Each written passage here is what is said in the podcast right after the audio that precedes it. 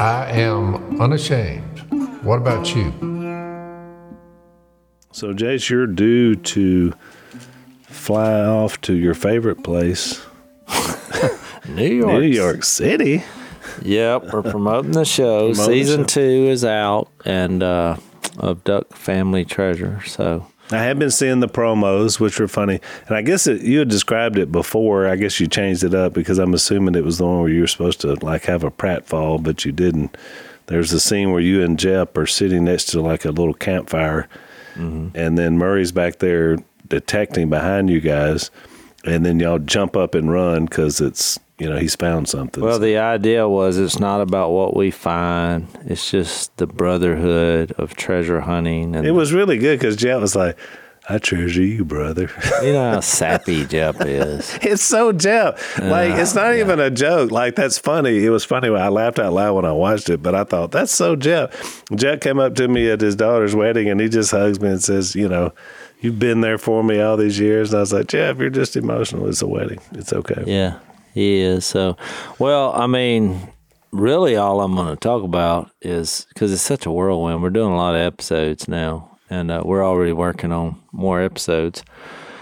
But you know, I had this original vision because it was a hobby, and the podcast listeners are the ones that really launched this. You did it, Unashamed Nation. Yeah, because I was I was really kidding, which just shows you the more you run your mouth, the more you get in trouble. That's right. You kidded yourself right into a lot of Hey, work. If y'all really want me to do a treasure hunting show, you know, get a hold to Zach and let him know. Well, quite a few, tens of thousands of you reached out. And now you think, well, all right, we'll do a season and that'll be that. But now we're season two's out there. And Working So on season three. which I think they've actually improved their uh I like there, there's more family oriented things Yep. in, in this one. I think they're a little more humorous, but uh, I got I got to be honest. You know, I I thought when they introduced the concept, they're like, well, treasure hunting shows don't rate well. There's one show out there somewhere that I haven't watched, but they said they've had like eight seasons and they're still digging in the same area. But um, and I was like, well, they've never found anything, and they're like, no. so I don't know what's going on with that, but but to my point, I said I don't think we should make it about what we find because you know I, when I studied all the verses in the Bible about treasure, and there's a lot of them. oh yeah. So there's got to be something to it because here's the Almighty making references to the reason he is eating with tax collectors and sinners is it's like a woman who loses you know her coin. coin. and sweeps her house all night and she finds it and then throws a party and invites all the neighbors and everybody lives happily ever after. I'm like why is he using that as an example? Mm-hmm. Or it's like the guy, the kingdom is like a man who finds treasure in a field and he puts it back and then buys the field. I mean, I just sat there and thought, whoa, that's deep. Because it totally goes into what somebody in, is in somebody's field is theirs, unless Well- they give you the permission to look there if you don't own the field, right? Well, that, and I've come to understand that once you find something really good in the field, oh, there's a lot of other stuff. This stuff's hard to find. You can spend the rest of your life right. hunting in that field. Let's live here, Right. especially if it's Jesus is what you find. Well, you, you want to live there. Right. This is where you want to hang out. So, I mean, use that principle. What I was going to say is, I think the reason it's working is because I said, we're not going to make it about what we find. We're going to do research, have all these locations. We'll let Si pick the ones that come in, which will be funny. You know, because how do you really know if it's legit? I mean, so just let Si pick them randomly. That'll be his contribution. Of course, in Si's mind, he's running this whole thing he's figured out that he's like he wants to make a treasure hunting business. Well, the problem is all the people who are finding the treasure, none of us want to do that for a business. We just like the the finding the thing. So most of the stuff we find, we give it to the landowners. And I was like, "What are you doing here?" I mean, How we mean, make any money? so it makes kind of good TV to have that natural. Well, I love it because all the promos they run with sites, I always like, boys, we're gonna get rich on this. So it's always like, Well, that's Si. He's boys, like, our ship is coming. in. you know? I keeps thinking there's always a fantastical story about all these places that we go. Always.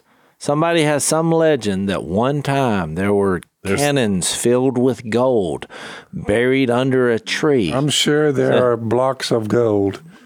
Oh, I am too. That's why we go out there. It is. It's, it's Sooner or later, you're gonna somebody's gonna find one of those. The and we have found some stuff that is very valuable and uh and some of the shows that haven't you know come out yet but what i was going to say is i attribute the success is that i was like we're not going to put stuff in the ground we're not going because i think that's what most of these treasure hunting shows do i was like it makes us all work harder so treasure hunting is a very slow process, especially with a metal detector. And so we go when we're out hunting, we go daylight to dark. And so when we find something, or we think we find something, we holler at the TV people come over here. And if we don't find anything, which we've had a few strikeouts, it makes the TV people work harder to find something creative about the location that's interesting for people to watch. so I think it's really the the key. And so I've figured out that the providence of God and hard work has really produced a, a my fun one ask, family Jase, show. Seek and you shall find. The one ask I has if you if you ever find some gold, I want you to say, "I got the gold right here, Paul." Well, I've already said that, Al. So oh, that's You've kinda- already said it. Oh yeah. I thought I was creating. when you thing. hunt as much as we do and you find well there is there's a lot of buttons that in the 1800s they call it gold gilded and they sprayed them with gold hmm. well most of the gold is gone by the time you find it it's been a hundred and Yeah. it's just a like a spray yeah, but some of those buttons they that we find they just held up well and the gold's there so you'll you'll see it as as you're uncovering the dirt you'll get a glimpse and you're like oh that's gold so you actually find a lot of buttons that are gold gilded and that's very exciting So what I love about Jase is that you've been so busy in production for the show now. Is when you and I were talking on the phone, and I said, "Well, I, I hope you can make it to New York, you know, because of this smoke." And you're like, "There's smoke in New York." so, because for like the last week, there's been like a huge fire in Canada, and it's put all this smoke. I don't. I'm outdoors. I'm not watching TV. I mean, I watched the. I was like, "Well, they couldn't even fly in there a few days ago." And Jay's like, "What? I don't even know about this." I mean, in the last month, I've watched a few LSU baseball games, and that's about it. Yeah. But and those were had to be strategically planned. Yeah, there was a big uh, forest fire that smoked out the northeast, so it was apocalyptic looking. So hopefully you'll be good to go to get in there and get it promoted and get out. So I won't give you the specifics. If you want to catch the show, just you'll figure it out. Yeah, It's out there in in the internet land, and you'll you'll figure out how to watch it. yeah. I like the show. I think it's really good, and I'm making an appearance in this season, so that's worthy of promotion right there. Yeah, I, I forgot. I forgot you I'm in there. there. I'm in there. I made my debut. Oh yeah, I, I remember. I made that. my dub. Yeah. It was a similar debut to my debut on Duck Dynasty. That's all I'll say. It's just a tease for you. So Yeah, I remember. Those of you that. that remember that, you remember it was it was a fun episode for Lisa and I to be a part of. So, all right, so we're uh, we're in Luke six. I want to jump in here, Jase, because um, you're going to be in New York. So I want to this text you've been teasing and leading up to is this. Uh, what would you call it? Game changing, forty year I mean, realization. I, I don't know how I missed it before. I, I think what I thought, and maybe we should read it first, but I thought, well, this is kind of Luke's summation of the Sermon on the Mount. Mm-hmm. Which and a lot of scholars would agree with. Yeah. And even though it's worded quite differently, mm-hmm. it just basically meant the same thing. And so we just leave it alone because we're really not sure. But now some people think, well, this was a different sort of sermon. Mm-hmm. What I tend to think, I'd be interested in y'all's opinion, but is I tend to think it was the same sermon on the Mount, but he categorized some of the uh, you know principles of the sermon that resulted in this. Yeah. And so this is kind of a summation of there's two kinds of kingdoms. And you think, well, there's been a lot of kingdoms. No, there's really two. There's the Lord's which is what he has said over and over and over and over again. The kingdom is near. You had this Daniel 2 prophecy that kingdom would be set up, it would crush all other kingdoms, it itself would would endure forever. That's Daniel 244. And look, that's just one. There's there's several others. Jesus especially in Matthew, you see it real clear. He he begins the ministry saying, "Repent, for the kingdom is near." And you remember John the Baptist? What did he say? Repent, for the kingdom of heaven is near. Mm-hmm. Yep. Well, even in Jesus, in the opening line, so we had just read that he comes down off the mountain. He chooses his 12 apostles and he delivers a sermon, which we brought out that this is eerily similar to when Moses went up on the mountain. He chose the 12 tribes of uh, Israel. You know, he divided the tribe. Then he delivered the Ten Commandments. Yeah. So here's Jesus fulfilling that, and which is what's crazy is going to result in a relationship with God because Jesus has come to reconcile people to God. There's numerous verses of that. He's the bridge to God. We talked about even with Nathaniel. He's the ladder. You know, Jacob's ladder. Mm-hmm. That's Jesus. Yep. He's the ladder. Right.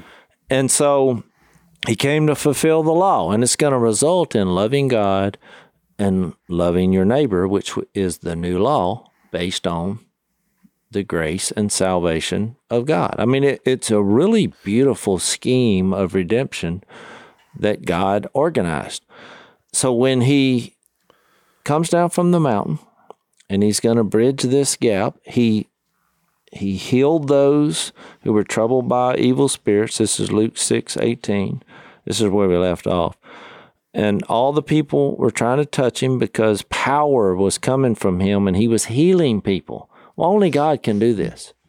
I mean, here's Luke, a doctor. He's running an investigation and he's given Jesus the credit. He is supernaturally healing and curing people. And he's choosing people that the world would not choose for success. And it's saw a, it's a lot of people. A lot of people, and look, they're from all parts of the the country. You know, when they divided people back in this culture, and you're either Jew or Gentile. Well, there are people on this mountain who are Jews, and there are people that are Gentiles. Yep. And so then at verse 20, here's Luke's version of the Sermon on the Mount. He says, looking at his disciples, he said, Blessed are you who are poor, for yours is, and you see this phrase, the kingdom of God. Mm-hmm. So he's representing the, the kingdom as him being the king of.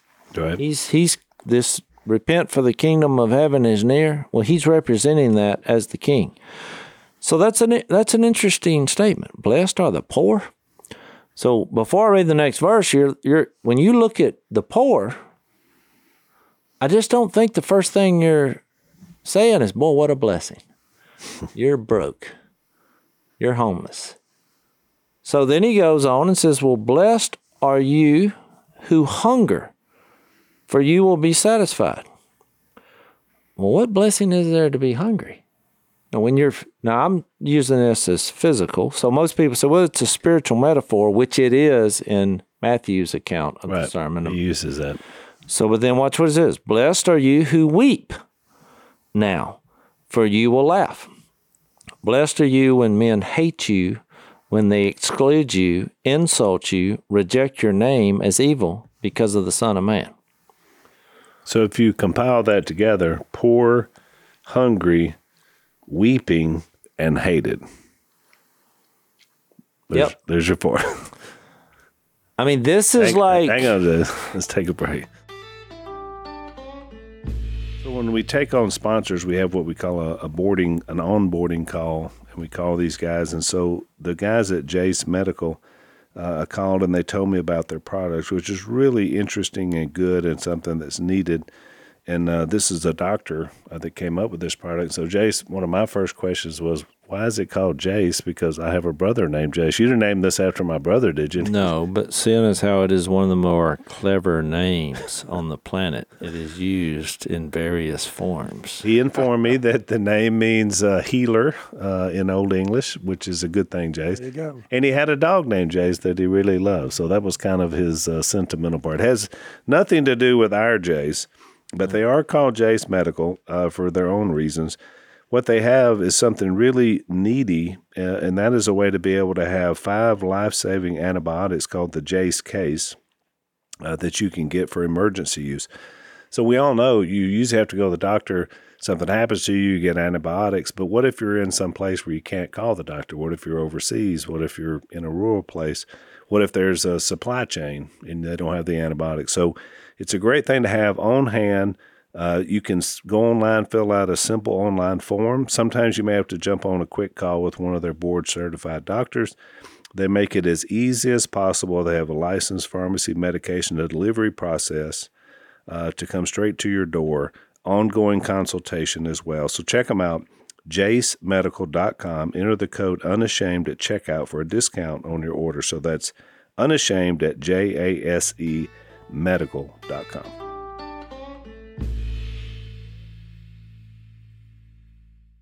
This has turned into them being furious to a cricket sermon. Yeah. Crickets chirping. Yeah. When, we're going to take over the world. You have all this power. You're healing. He's like, no, All they got to do is touch you and they're Now healed. look, he, he was just out of the field a few days, chewing a few little bit of grain. because they have nothing. So they had nothing. Yeah. So he's his he went from that to this. Well, whoever these people were that were saying the chief priests, teachers of the law, and all that who were blaming him for doing a little, getting a few little grains. Just a few kernels. Yeah, they thought they was, was on to something. Once they hear him say this, that I don't know what it is that says they thought, but it, but whatever it was, it was. There's nothing said after this, and he, at the end of it, I don't know. Well, what it he- gets worse. I mean, because Yeah. then in verse 23, he says, Not only are you blessed, rejoice in that day and leap for joy. Man, I'm poor. I'm hungry.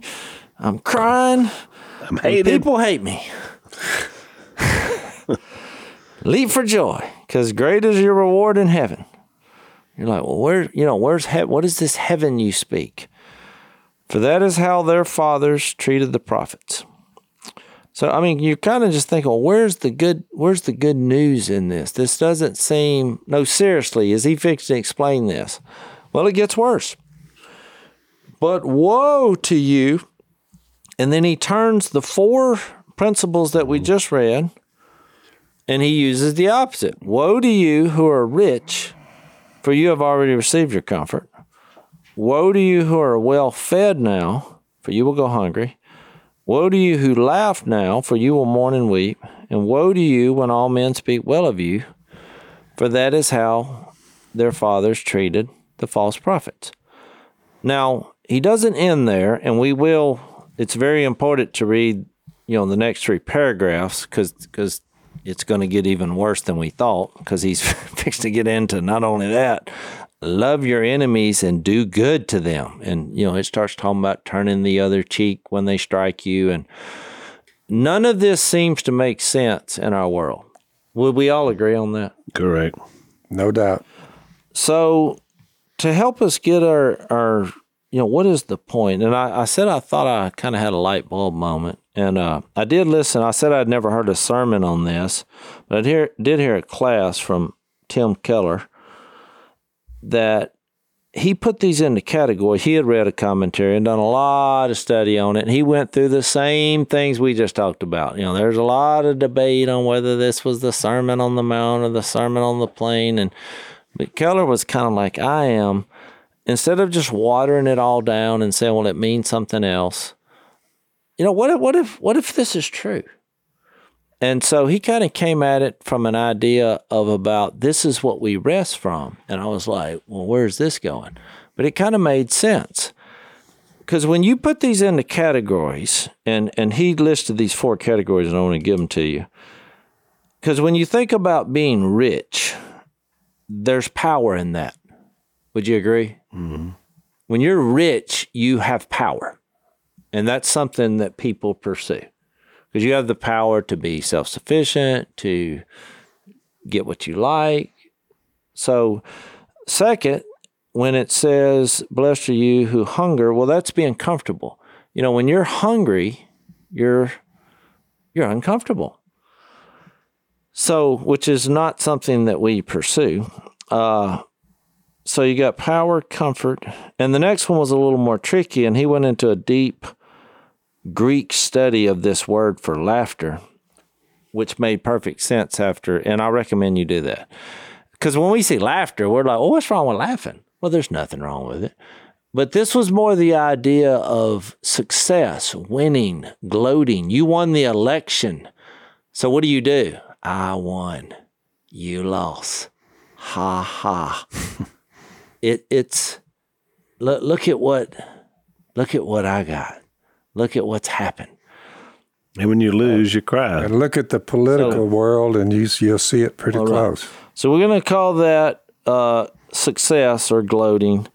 And then four is recognition and celebrity, really, because you think about it.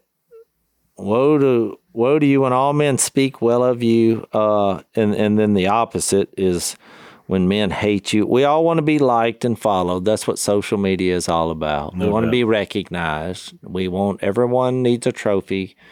We want to be celebrities. We want to be recognized as great. And so when it's you the reason reality TV became a thing.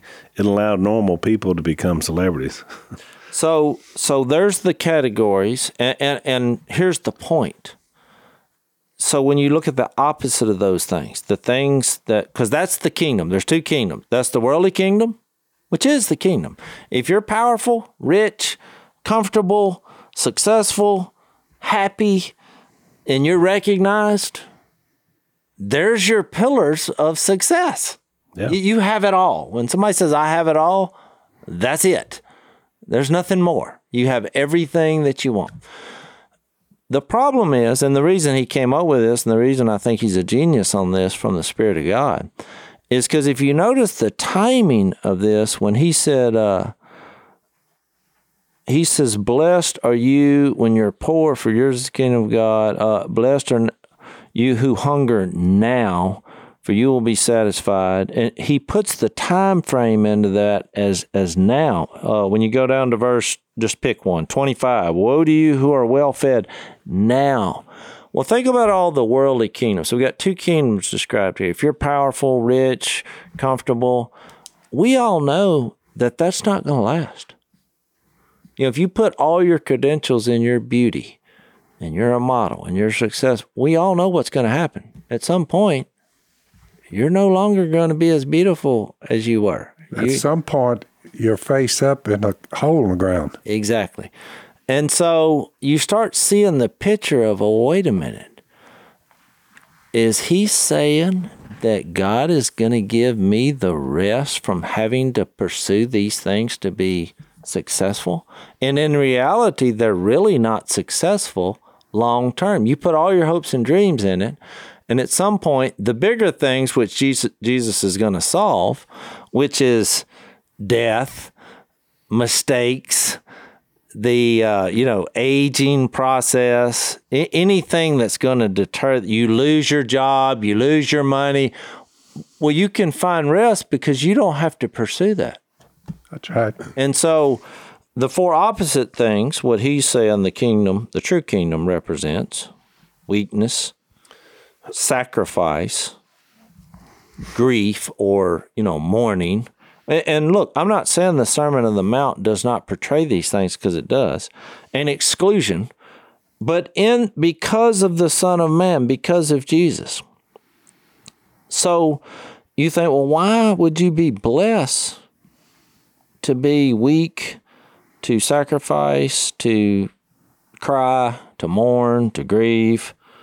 To be excluded because we know that His power can overcome all of that long term. That's why when He got down and said, uh, Great is your reward in heaven. I mean, we were talking about the treasure hunting show.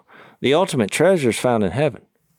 That's why Philippians said our citizenship is in heaven. It's not here. The worldly kingdom is going to pursue the categories that he said, or I'm, I'm, I'm giving you rest from. You don't have to worry about that. So he flipped it on its head and then he gave you why. Well, when I looked at it, it made perfect sense to me. Because when we're weak, we say, yeah, but we have a power in us that we know that no matter what happens, we're, we're fine. And it's not riding on poor or rich. It's not, you lose all your money. You know what? Okay. Yeah. I mean, really. is, to someone in Christ, is that a deal breaker? Absolutely not. I mean, you're like, oh, well, the Lord can heal diseases. He can raise dead bodies from the ground. He can create planets and solar systems, but I'm not sure He can help me if I lose my money. that probably is going to be a deal breaker. so why am I so stressed out about that? You know? It doesn't make sense to the world, but those in Christ who know Christ, who follow this very closely, which is why he's picking the very people that you would never think is going to be successful. Because he's like, well, I'm supplying the power. Look at what my presence is doing to these people. I'm making them the most powerful people on the planet. Mm. Their arms are being healed, evil spirits are running wild. He picked a bunch of no names to be his apostles, and they literally changed the world forever. Yep. Well, how was that possible? Because they all realized they were weak. They were steadily sacrificing. Their lives were filled with tears. They were all martyred. They were excluded to the point where they were killed because of what they believed. So you think, well, who won in the end? Oh, they're going to win. They won so they took they took joy. They they they took joy, and we we should do that too. And the reason I think we don't speak on this is because deep down we really struggle with wanting the success the world has to offer. but the one conclusion. Uh, let's take another break. When the guys from uh, Barrel Buddy first reached out to us about being sponsors on our podcast it was really interesting, Jase, because they were kind of vetting us a little bit. I mean, they knew about our podcast, but I think they were making sure that we kind of shared some of the same values that they do. And the more we talked, the more we really liked each other. We were a small hunting company, just like at one time ours was. Came up with our invention uh, in the field, in our case to sound like ducks, in their case to clean guns and make sure they're clean. And we both share our love for Jesus, uh, which is which is great. I've kind of got an ongoing Bible study uh, with one of their owners that we share stuff back and forth. So we love this company, and they have a great product to be able to make sure that your guns stay clean. Uh, whether it's rifle grooves or pistols or it's your breech, you know, inside your gun barrel, um, these guys have something to help you to be able to make sure it stays clean. These are white polymers that will show up anything that comes out of your barrel so you know that it's good and clean. We want you to check these guys out. Make sure you're a responsible gun owner. Go to barrelbuddy.com com. That's B A R R E L buddy.com today. Check out their product.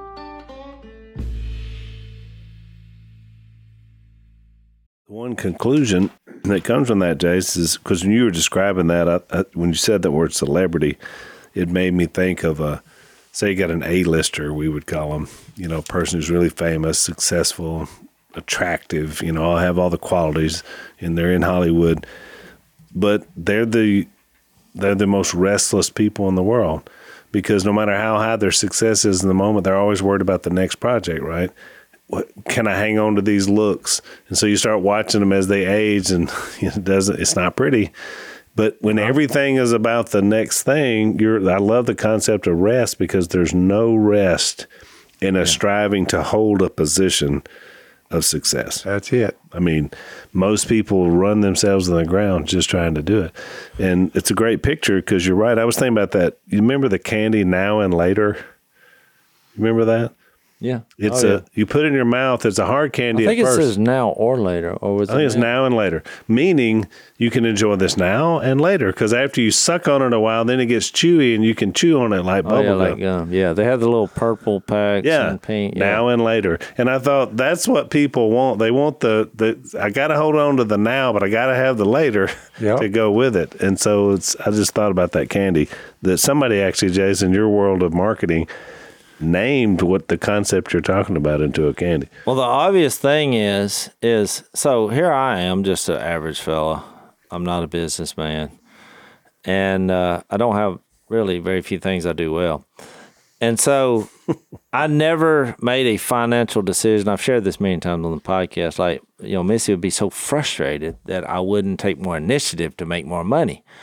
But, you know, when I came to Christ, I just I just thought, well, I'm going to be poor just because I have read these verses. and so I'm just not even going to pursue it. I want to So wanna, poverty was just a life choice. It was like, I mean, I actually liked being poor. I know that sounds crazy and all oh, that's great. But you remember how poor we were as kids and we were happy, you know? So I just didn't put a lot because Yeah. what I like to do doesn't cost a lot of money. I like to go outside and, you know, I mean, if I got a fishing pole and, you know, one gun that I can hunt with, I'm happy. So I, we always had those arguments. And, uh, so it, I, I would always tell Missy, I was like, well, look, I appreciate it, uh, but I'm just not doing it. The only way you're ever going to have money with me is divine intervention. and I will say, I think it happened because of that attitude, is where all of a sudden you look around and like, well, I'm trying to fight this. But so, but what I, the reason I'm bringing this up is I think it made, I think someone should write a book because a lot of the reasons that I made successful decisions in the business world is I literally did not care. I mean, you remember all the Walmart meetings that the Phil and Kay kept sending me up there, and they're like, "Boy, Jase just has a knack for this." Yeah, here was the knack. The guy said, "We want, we're selling these duck calls at this price." And I would say, Well, you ain't selling our duck calls then. Let me know if you change your mind. I get up and leave. Ain't nobody else doing that. Because in the back of my mind, I thought, I'm not going to be pushed around by the lure of money. But what I noticed in life, that's the greatest tactic I ever could have done. you know, but I didn't realize it. Sometimes I- they'd wait about three months, two, three months. Wait us out. And they call Jase. They call him back. All right. They, I didn't realize. First they said, was- well, you know, hit the road. Yeah. But then they looked at their sales of it the p- previous well, it was the people coming in saying, "Where can I find a duck at a duck call?" And they weren't there. And it's like, Well, we I got, told this story one time, and somebody said, "Well, that was the art of the deal." You know, Donald Trump wrote a book about it. And I was like, "Oh, dang! I thought I invented that." but uh, you thought the key was poverty. well, I was just like, "I'm not Oh, for the I'm love not- of poverty. Yeah, I'm not gonna be pushed around by that. And so I'm not saying that that to be because people they have a hard time when you're doing a lesson on that, and they're like, "Well, look at all these successful ventures that have happened, and money's being made." And it's like, well, the reason our family stayed together and stayed grounded after success is because we we were not pursuing that. It was not the goal of life, and we didn't attach that with being successful. First year sales, eight thousand dollars, eighty three hundred, and we thought we are on a roll. Somebody said you're going to start. you could eight grand You're doing this? with. The second year, thirteen and 14. Third year, 22. Fourth year, 37, 38. I'm pretty close to these numbers. I remember them because it was just started from nothing. Zero. And look, it just kept going to finally they they said, Come see your one millionth duck call that you sold this year. I'm like, One million? They said, One million. Well, the point is, though, Phil, it. did did are you? I mean, if you don't keep a perspective, if that's the pursuit, instead of using whatever you do to point people to Jesus, you know, th- there's a difference, is Yep. what I'm saying. And so, if you're, because most people who, and we've we've referenced these people before, some of the most miserable people on the planet are people who win the lottery. Yep. Oh, it's just go look up those stories Yep. Yep. chaos, Yep. misery, division, fights, murder. Yeah. It, Bankruptcy, It, just you almost say every what one of- happened? That was the American dream, and it all just blew up when they got a bunch of money. Mm. Yep. So I wanted to make this reference uh, because of the Daniel two forty four. You remember the the prophecy about the coming kingdom. Well, in Daniel 5, there's an interesting story, and it, and it helps you wrap your head around why Jesus said, the, This is the kind of kingdom I bring. And so you can read this. I'm not going to read the whole story, but basically, an invading army was coming here to King Belshazzar's domain, and they were in. They just realized, you know what, we're fixed to be wiped. We cannot win this. So what does he decide to do? He says, let's throw a party. We might as well go out on top. In a blaze of glory. And so- hang on, folks, before you read that, let's take a break.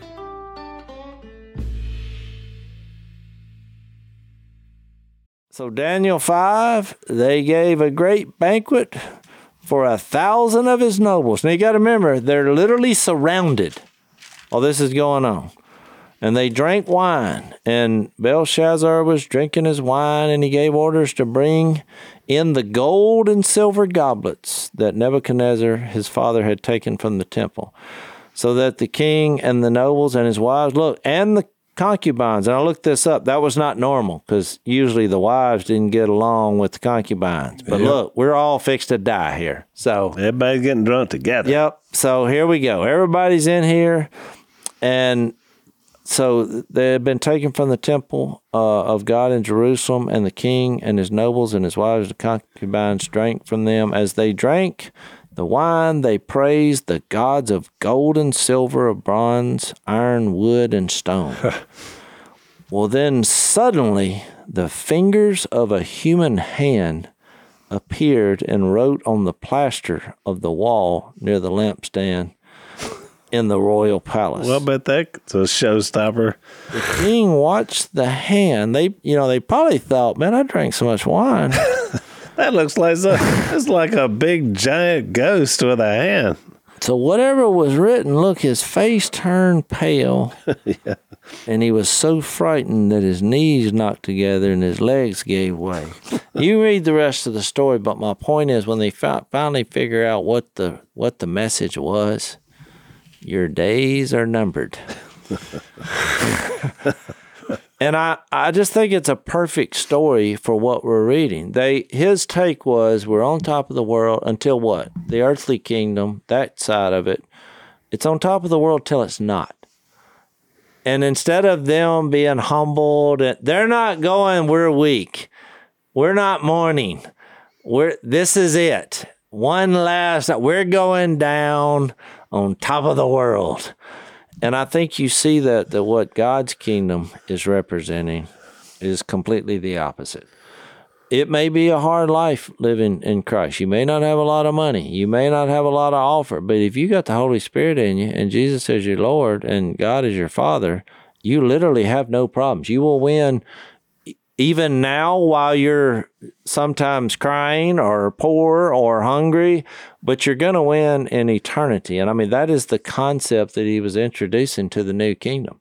And it was crickets. Yeah. I mean, what do y'all think? I, I that's I what think, I think. you're on a on a good trail there. So after he gives that speech, he then in verse 27 says, But I tell you who hear me, love your enemies, do good to those who hate you, bless those who curse you, pray for those who mistreat you. Someone strikes you on one cheek, turn to him the other also. If someone takes your cloak, do not stop him from taking your tunic. Give everyone who asks you. And if anyone takes what belongs to you, do not demand it back. Do to others as you would have them do to you. I mean, I'd love to know what they were thinking. Probably the same thing we're thinking. You're like, what? What? Are you kidding me? Because when you start looking at your own life in this context, you're like, I am, I'm not doing this. No. If you love, verse 32, those who love you, what credit is that to you? And now this is very unusual for Jesus to do because he uses the term sinners like usually the Pharisees do in this one moment. Because I looked it up, I couldn't find anywhere else where he did this. But he says, even sinners love those who love them.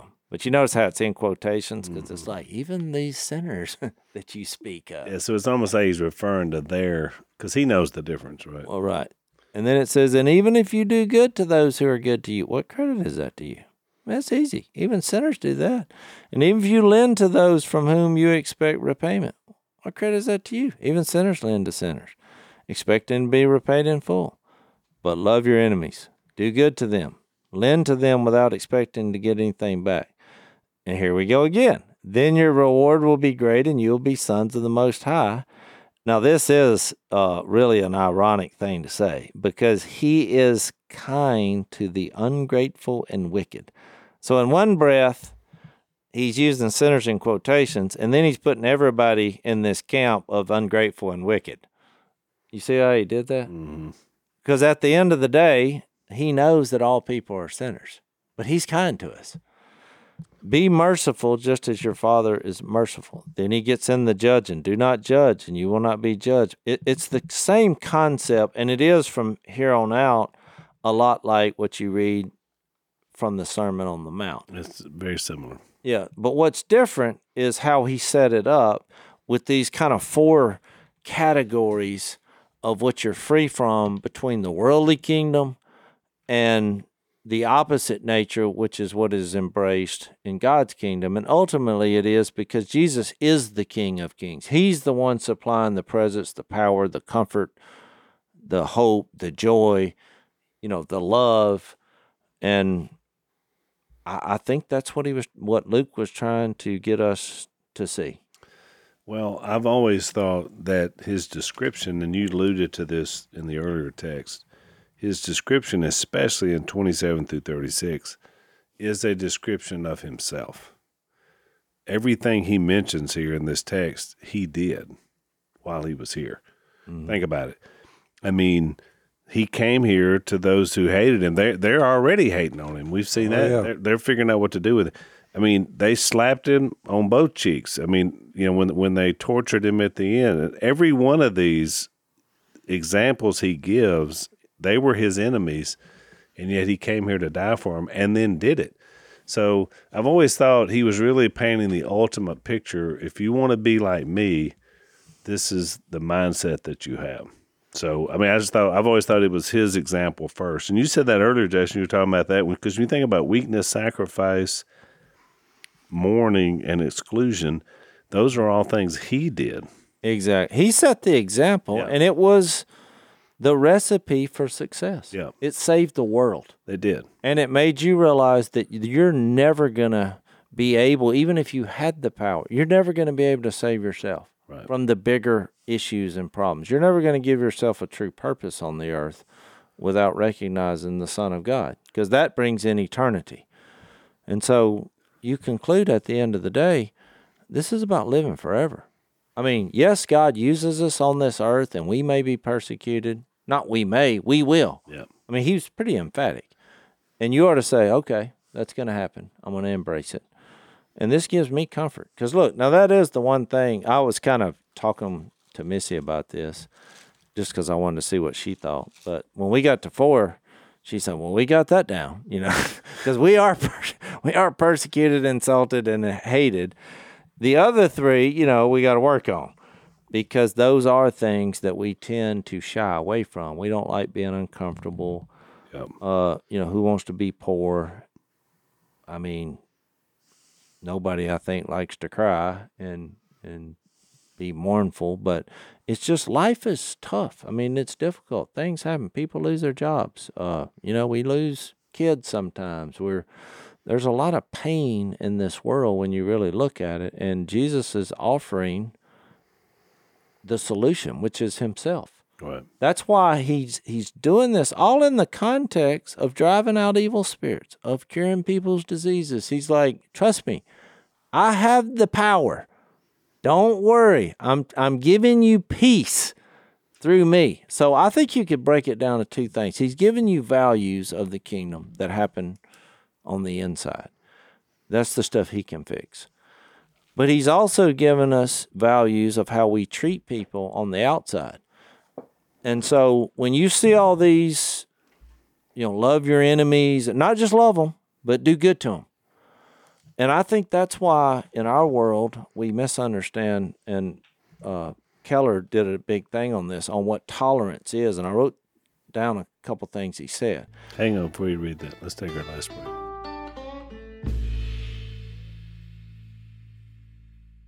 Because we have these values inside. We accept that we are weak, that we make mistakes, that we do suffer, we are persecuted, and that's why we rely on the Lord's power and not ours. But we also are to treat people who treat us wrong right. And I think there's a big de- debate in the religious world then about you know what tolerance means because they're like, well, I mean, we we got to do something. We what what does that mean? And uh, a couple of quotes that I wrote that he said, and and I I really think he's on to something. He's like, tolerance is not a lack of conviction of truth, because his point was. I wrote a parenthetical here because he made a long point about everyone believes in some sort of truth even the people who don't believe in Jesus, they will come to us and say, "Well, you shouldn't believe in Jesus." Well, that is their that's what they believe is true. Everybody has some sort of truth that they believe in. So then to pick up what he his quote, tolerance is not a lack of trying to convert people cuz everybody does that also people who don't believe in Jesus, they say, well, you shouldn't believe in Jesus. Well, they're trying to convert you not to believe in Jesus. Mm-hmm. It, it, it's the same cycle. So, and then he, he goes to go back to the point, point in Luke 6 here tolerance is how you treat people who disagree with you. And that is a good point. It's not that you're not holding to the line of what's obviously true in God's word. We hold to that line and we're persecuted for it. But unfortunately for us, Jesus is like those who oppose you. He's telling us to love them and do good. He did if draw America, a line about how you treat people who uh, who are opposed to you. If America lived by this, all of them, if they lived based on this, it'd be a better place. You think It'd be a much better place. He also says to pray for those who mistreat you. That's 628. He says to do good to those in 635. So where do we get the power? And you see it in 635 and 36. But love your enemies, do good to them, and lend to them without expecting anything back. Then your reward will be great, and you will be sons of the Most High, because He is kind to the ungrateful and wickedness. Be merciful just as your Father is merciful. He's the one supplying the strength and the ability to do these things. We're to be used. So it makes you think of all those verses that that kind of maybe you've glossed over through the years where where you're like uh, the one I thought about was Galatians 6:11 because this opened my eyes to a lot of verses that I was not real clear on what it means and this was one of them I wrote down. May I never boast except in the cross of our Lord Jesus Christ which which would be a spiritual principle about being humble here or weak, through which the world has been crucified to me and I to the world. Well, when you apply those principles, the blessings and woes in Luke 6, that makes perfect sense. Mm-hmm. I don't have, I've been crucified to the world's definition of success. There's a chasm here. Mm-hmm. So, and they and they have too, according to that text. And they have too, which it, we all know this. That's why I said I've always made illustrations like this. I'm like, all right, so let's say you're the richest man in the world. Who is the richest man in the world now? Uh, is it still Bezos? Yeah, maybe Bezos? the old boy that's got this, the, going to the bars and whatever. Oh, Elon, Elon Musk. Musk. Yeah, maybe I he's think, in the top ten. Yeah, him and him. And what these all you said, boy, what what are you gonna buy? You know, at some point you can only buy so much. I mean, what can buy Twitter. Yeah, what what can you buy? And then what you do? Well, at some point you'll retire and do what? Yeah. Okay, and so you do that for what? Then what? So many, so many Greek islands you can visit. Then you leave it all to someone else. Well, how beautiful is that? It's beautiful. It's sad for you. You're gone. yeah. It all. It did not. You're like, well, that's the best you're gonna get. Well, that's that's pretty crappy. Yeah. I mean, and we're free. We're free from having that hang over our head. You know. And you're right. If someone spent their whole life principled in some way, and then left all their money behind, then their child, say the guy was a you know left winger, and his child became a right winger, and he donated all your money to the right wing. I mean, that's what happens. It's just, it, what are you going to do with it? I mean, it's like ultimately, what difference does it make? I mean, it's if that was your stride, which I always thought that was the ultimate thing here, Jase, was the what you put your trust in. The the thing that helps me about this, the way you articulated it, which I like, is that you don't have to feel bad because you can't live up to all these passages because Jesus is describing who he is. And of course, we're not him, but we strive to be like him. We follow his example. So a lot of people say, look at this text, like you said, Jason, they're like, well, you can't do this stuff. Oh, they're just I mean, I'm out. I There's no way I'm going to do any of this. Wants this. to do this. This is terrible. Look, in our churches, we function as the exact opposite. They'll say, "Look, you pray, and the Lord will bless you," you know, and He's going to give you all this stuff because I know. And they'll go over to the Sermon on the Mount when He says, "You know, if you give it all up, you you won't fail to receive a hundred times." He does say that, but it may not happen here. I mean, I think that's pretty clear. And you see Christians, uh, especially Jesus' closest followers, the list that we just read is 12 apostles. Every one of them, but one, had violent deaths at the end. They had nothing. They were stripped, beaten, and killed. Well, you're like, well, where's the happy ending to that? It always reminds me of a guy that we brought to the Lord that we know, but his first argument when we first started studying, he's like, you know, I tried to read that Bible, but it just, I was looking for the happy ending. Wasn't in there. I was like, what are you talking about? This he's like, everybody dies. I was like, well, he came back. And he's like, yeah, well, I mean, that's what it said, but it just, I want mine and- now. But he was reading stuff like this. He's like, oh, he's like, great being poor and, you know, turn the other cheek. And those were the, the Sermon on the Mount is what deterred him from coming to Jesus. He's like, uh uh There's nothing about that that's appealing. But you know, now that I'm thinking years later, he's actually right. True. That's not appealing for the now. I get it. And you may have to be tortured for following Jesus. It's it's very real in a lot of countries to this day. Don't you think it fits in with his general description that broad is the way that leads to destruction, but narrow is the way to eternal life? Of course, because this is not that appealing if you really believe it and you trust it. The positive news of this, because you're like, where's the good news? Is you're free. You don't have to have this the pursuit of what the world says is successful, leading you around by the nose. That's the good news. Right. Yeah. You'll be the greatest deal maker ever. which is good. All right, we're out of time. Uh, I had a few examples that I didn't get to when you were describing it, Jason. I want to talk about in overtime of later in Luke when he's going to refer back to this because I agree this is a watershed moment for Jesus and what he's sharing. A lot of what we see later in Luke relates back to this, so we'll talk about that. Uh, and, and get ready for the next podcast on Unashamed. BlazeTV.com slash unashamed is where we'll be if you want to follow us over. Thanks for listening to the Unashamed podcast. Help us out by rating us on iTunes. And don't miss an episode by subscribing on YouTube and be sure to click that little bell to get notified about new episodes. And for even more content that you won't get anywhere else, subscribe to Blaze TV at blazetv.com slash unashamed.